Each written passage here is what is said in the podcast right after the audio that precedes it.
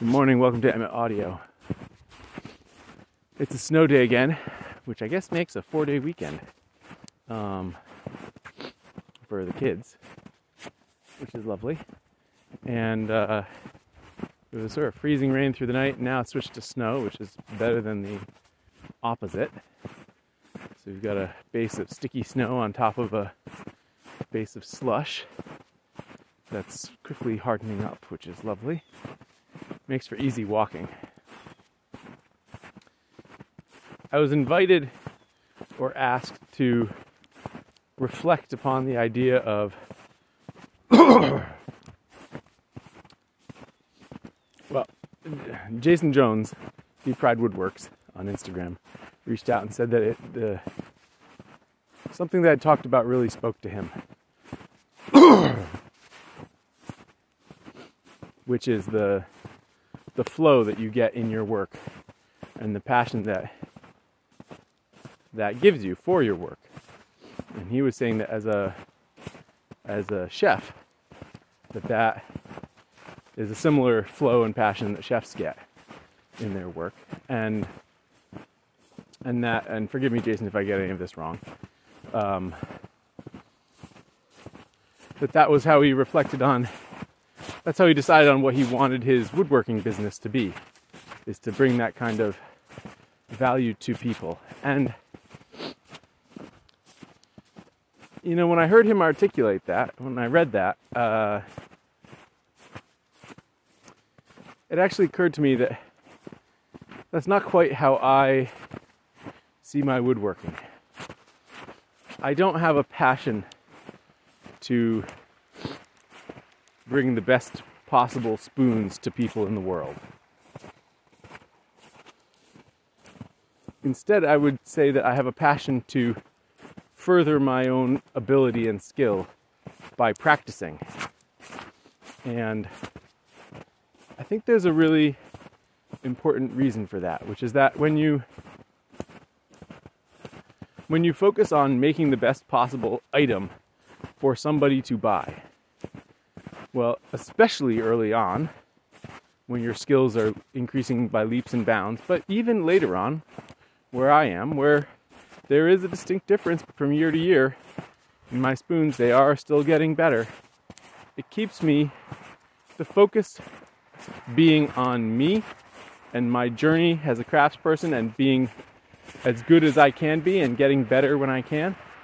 That keeps me from feeling guilty about spoons that I sold earlier to people that are not as good as spoons that I make now.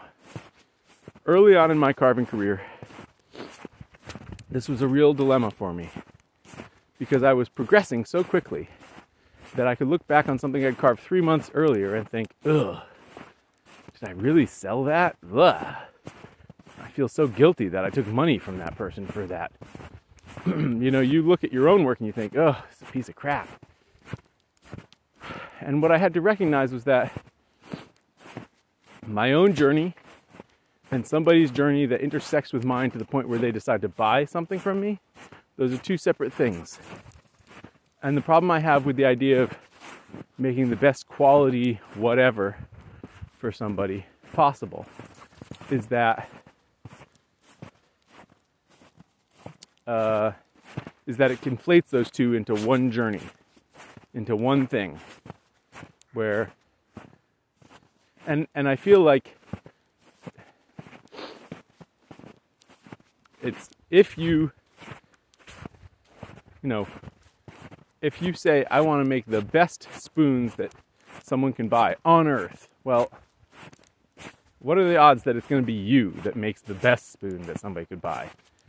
And also, what is that money can buy? Like, is it the best value? What makes it the best? Is it the best value? Is it the most intricate? Is it the most skill involved in it? Is it the most time or effort?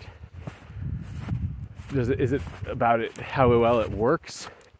Is it some measure of all of these things, some combination? And so by setting yourself up to want to make the best of something for somebody, think it sets you up to unfavorably compare your previous work with your current work, which will happen anyways. Whereas if you instead make it about your journey, then you still compare your previous work to your current work and notice how you've changed and gotten better, but it's a source of celebration instead of a source of guilt.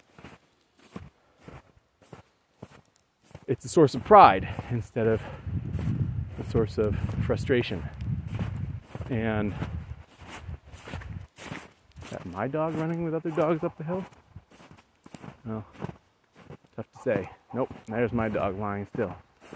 So, the point is that well, I know who these dogs are. The point is that I had to confront those feelings in myself. And to some extent, they went away because I stopped.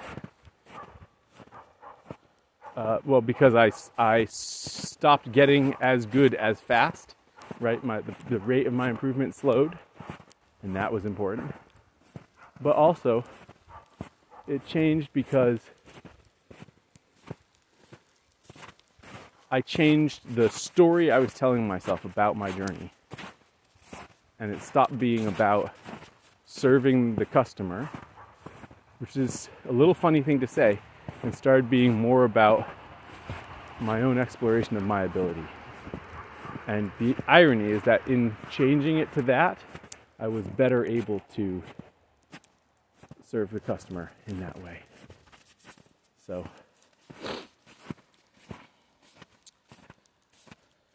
oh, I guess maybe I'm to go this way, meet those guys around this way. At any rate, thank you for listening. Talk tomorrow.